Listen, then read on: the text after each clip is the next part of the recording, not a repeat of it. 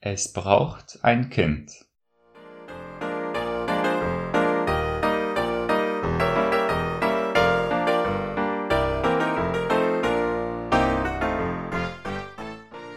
Wir waren die einzige Familie mit Kindern in dem Restaurant.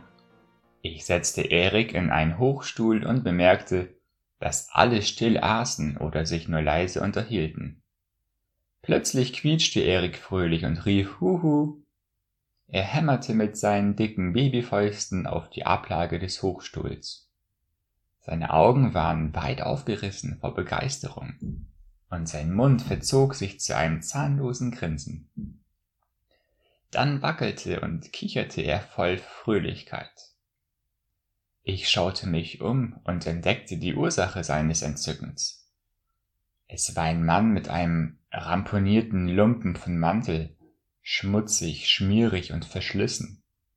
Seine Hosen waren ausgebeult und der Reißverschluss stand halb offen, und seine Zehen lugten aus etwas hervor, was wohl Schuhe sein sollten.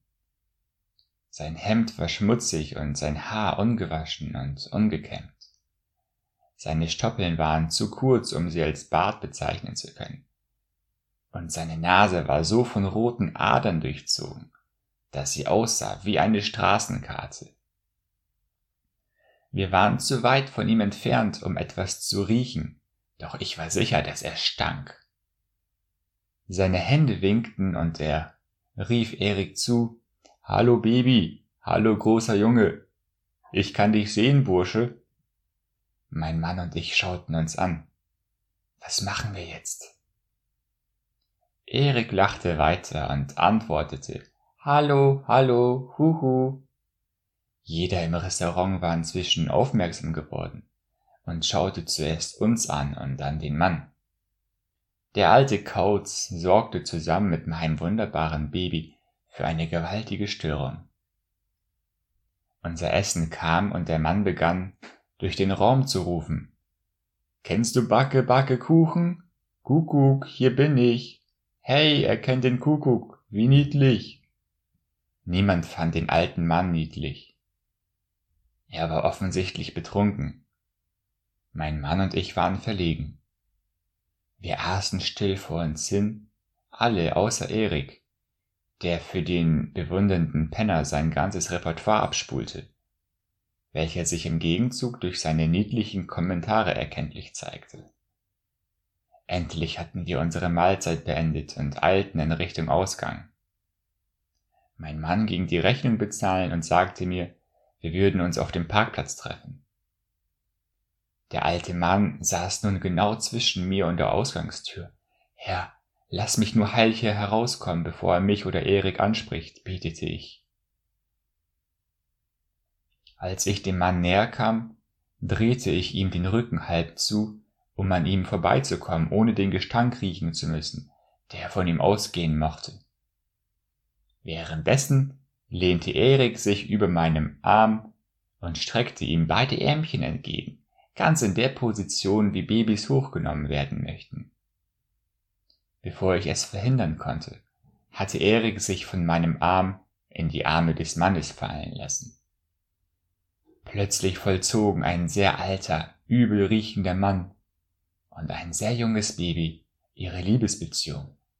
Erik legte in einem Akt totalen Vertrauens sowie vollkommener Liebe und Hingabe seinen kleinen Kopf an die zerlumpte Schulter des Mannes. Die Augen des Mannes schlossen sich und ich sah, wie Tränen unter seinen Wimpern hervorkamen. Seine von Schmutz Schmerz und harte Arbeit gealterten Hände wiegten, behutsam, so behutsam, mein kleines Baby und streichelten seinen Rücken. Keine zwei Geschöpfe haben sich jemals für eine so kurze Zeit so sehr geliebt. Von Ehrfurcht ergriffen stand ich da. Der alte Mann schaukelte und wiegte Erik für einen Augenblick in seinen Armen. Dann öffneten sich seine Augen wieder und schauten direkt in die meinen. Er sagte mit fester, gebieterischer Stimme, passen Sie gut auf dieses Baby auf.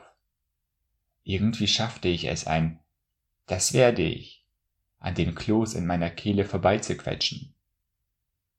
Er stemmte Erik von seiner Brust, unfreiwillig, sehnsüchtig, als würde er Schmerz empfinden.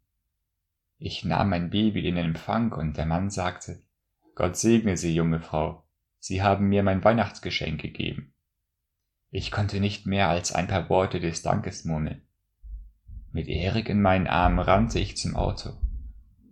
Mein Mann wunderte sich, warum ich weinte und Erik so eng umschlungen hielt und warum ich sagte, mein Gott, mein Gott, vergib mir.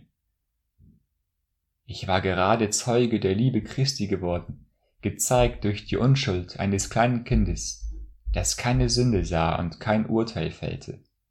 Ein Kind, das eine Seele sah und eine Mutter, die eine Garnitur Kleidung sah. Ich war eine blinde Christen und hielt ein Kind in meinen Arm, das nicht blind war. Ich fühlte, dass es Gott war, der mich fragte, bist du bereit, deinen Sohn für einen Augenblick zu teilen, wo er doch den seinen für alle Ewigkeit mit uns geteilt hat? Der zerlumpte alte Mann hatte mich unwissentlich daran erinnert, dass wir, um in das Königreich Gottes einzutreten, wie kleine Kinder werden müssen